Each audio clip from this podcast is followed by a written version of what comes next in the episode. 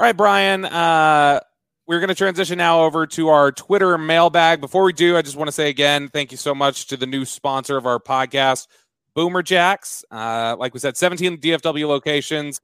You can find yours at boomerjacks.com. Wall-to-wall TVs, live music. It is the perfect spot to stop down after a long, stressful week at work. It's the perfect Friday night spot to just go unwind with some cheap drinks and cheap food and just, you know, enjoy a nice night with the family or the bros. It's great.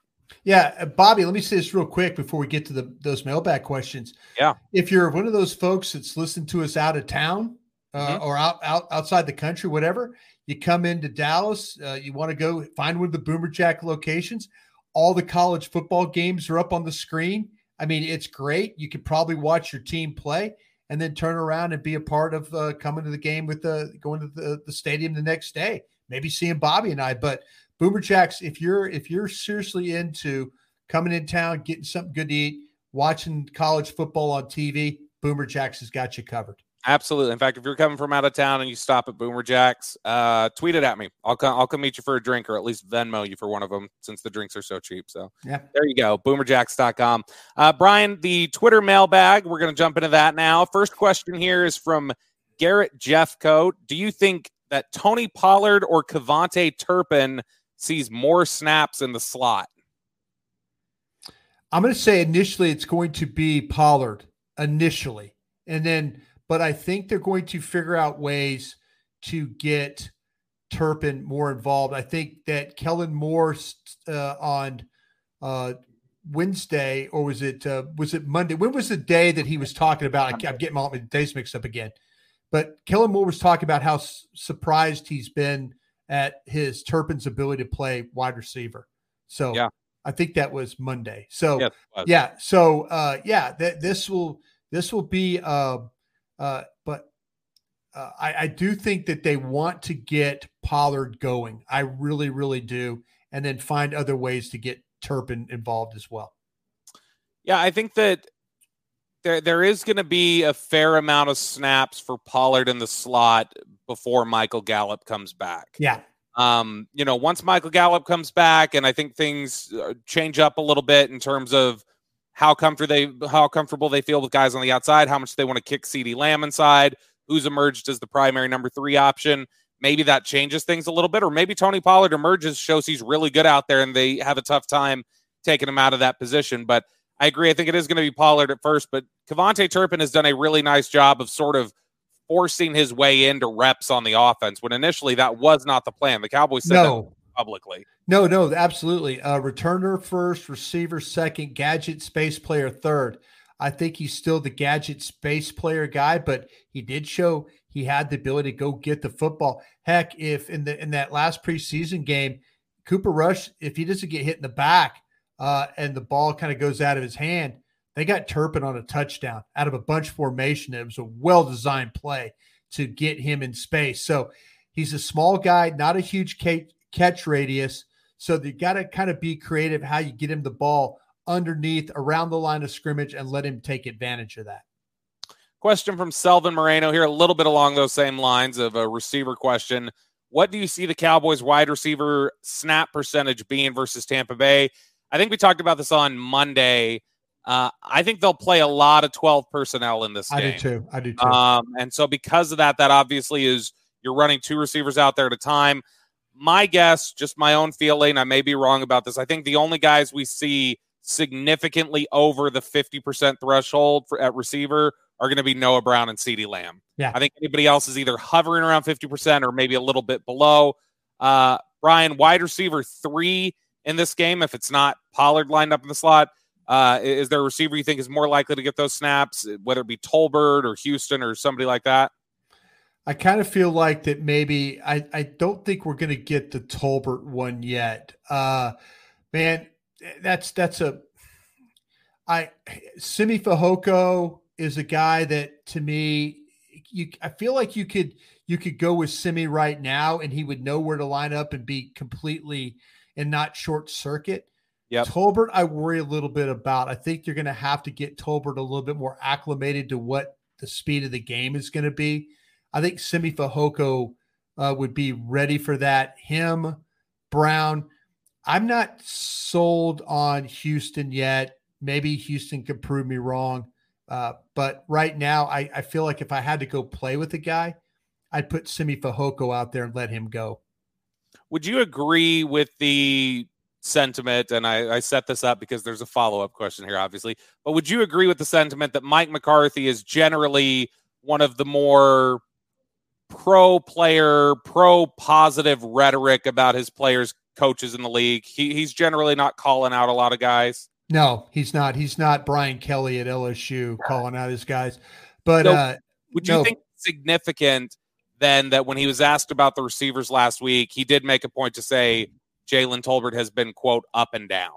He has. Is that a criticism from Mike McCarthy? No, I mean, I think Mike's being honest. And for all the problems I have with Mike McCarthy, the one thing I do appreciate about him is he keeps the team healthy for the most part, and he does a great job answering questions. I think he does a really good job of answering questions. You ask Mike McCarthy the right question, you will get a good answer. I really believe that. I don't think Mike McCarthy is lying to us. We can see it with our own eyes. You don't need to be former Super Bowl winning scout. You can watch Jalen Tolbert play, and he is not as consistent as he needs to be. That's why Simi Fehoko and Noah Brown and some of the others have gotten opportunities. Sure. Because Tolbert hasn't been consistent. And coaches won't wait on you. They won't wait on you if you're not picking it up. Here's just to kind of clarify a little bit, you remember in 2020 he had the line about fantasy football nonsense about playing. And why did he say that? Because he was protecting Zach Martin, who didn't want to play out there. Right. In training camp during one of the walk-offs this year, he was asked about Kelvin Joseph or about who or the corners who impressed him, and he singled out Kelvin Joseph as having an impressive camp, which we all saw he was not. Yeah.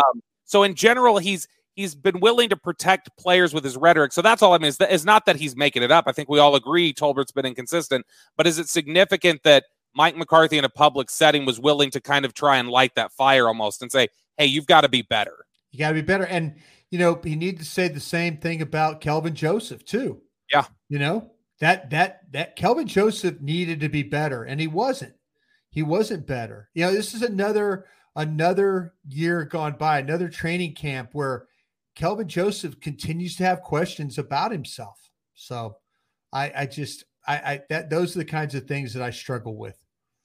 Question here from Chase. Do you think the Cowboys use the same offensive strategy as they did last year against the Bucs, using short, quick passes as runs instead of trying to slam against a wall?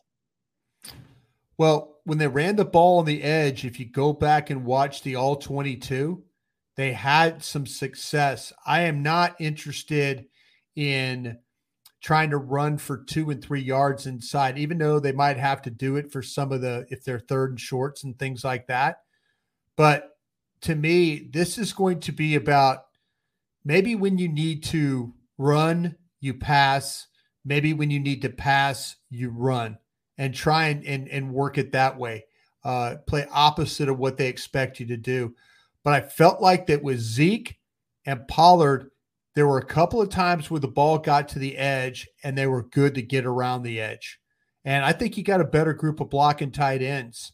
I really, really do. And I feel like that, you know, you got the guards that are capable of getting up in the second level and getting some push and getting those linebackers taken care of. Yeah. But it's going to be important. I mean, to run on the edge, you have got to get those hats on linebackers. But the Cowboys were able to do that a couple of times last year and had some pretty decent runs out of it. Question from one of our loyal listeners, Dean Julia. What's the sweet spot for targets for CeeDee Lamb to feel like Kellen is properly featuring him as a number one receiver? And does it matter from first half to second half numbers when you go from the initial scripted plays to how is the game going and how are we involving him? I mean, Dean, I'm sorry. I don't have a number for you. Like, oh, it has to be 15 or it has to be 10 or it has to be 3 or whatever. As long as again, watching the all 22 in that game CeeDee Lamb went through, there was an interception that was thrown by Dak Prescott when the ball was thrown in the middle of the field and CeeDee really didn't go fight for it all that well. That was on him. Yeah. I mean, he really gave. I was told by somebody at the time there were some jitters there for CeeDee Lamb. Oh yeah. It was his first game in a full NFL stadium and on Friday Night Football. Yeah. Oh no. And he but at the end of that game, CeeDee Lamb was making plays for you. So anytime you throw the ball, I can't give you the number, Dean, but I could give you this for my observation. When you throw him the football, I think it's a good thing because he's capable. That end of that game, he got you in position where you could have won that football game. But the holding calls killed you. So he played with jitters the first half. The second half, he was legitimately one of the better players on the field. So anytime you could target him, go for it. I don't care what that number is. Last question here from Joe, and he's asking the question, why will the run defense be better this year than last? Brian, I don't know about you, but I think one of the more impressive players at camp was probably Quentin Bohanna, who's going to be a big part of that run stopping. Anthony Barr, for being up there in age, looked really good in some of his run pursuit. And, you know, the Cowboys internally felt like Leighton Vander Esch had probably the best camp of his career this year. And so those are all encouraging factors, I think, for this run defense. I think Dorrance Armstrong is actually a better run defender than what Randy Gregory was last year. So that, I think, will help you. I think the guys that are playing on that right side, you could talk about Sam Williams. I think Sam Williams is a very physical player against the run. Bohanna, as I mentioned, you get Tristan Hill, say he's playing that three. You get him up the field. He could be disruptive. He makes one of these Godecki, the guard, or something like that whiff. And next thing you know, he's up the field. You got to get bodies to Leonard Fournette, by the way. You know, you got to make, not only do you got to make Leonard Fournette pick up blitzes, but you got to get bodies to him to tackle. So, yeah, I think run defense overall, I think the front seven, Vander Esch, Barr, Parsons, Tank. I mean, they've got some guys up front that can tackle. In the secondary, you know, you got Curse. Curse is one of the best tacklers in the NFL. Curse missed 3 tackles last year. So you got guys that can tackle, get bodies to the ball, finish the play. That does it for us. We will be back with you again on Friday. I believe the padded practice is on Thursday, so we're going to have padded practice takeaways. We'll have heard from the quarterback and hopefully have a better idea of where some of the injuries are at, particularly Chris Godwin in Tampa. I'm hoping we'll be able to. I haven't even reached out yet, so maybe this will be a little presumptuous. But we need to reach out to Brianna Dix, who covers the Bucs. Now covers the Bucs. Hopefully she'll be able to join us, and we'll talk some more about this. And again, thank you so much to Boomer Jacks, our new sponsor. Be sure to check them out at boomerjacks.com. For Brian Broaddus, I'm Bobby Belt. We will talk to you again on Friday.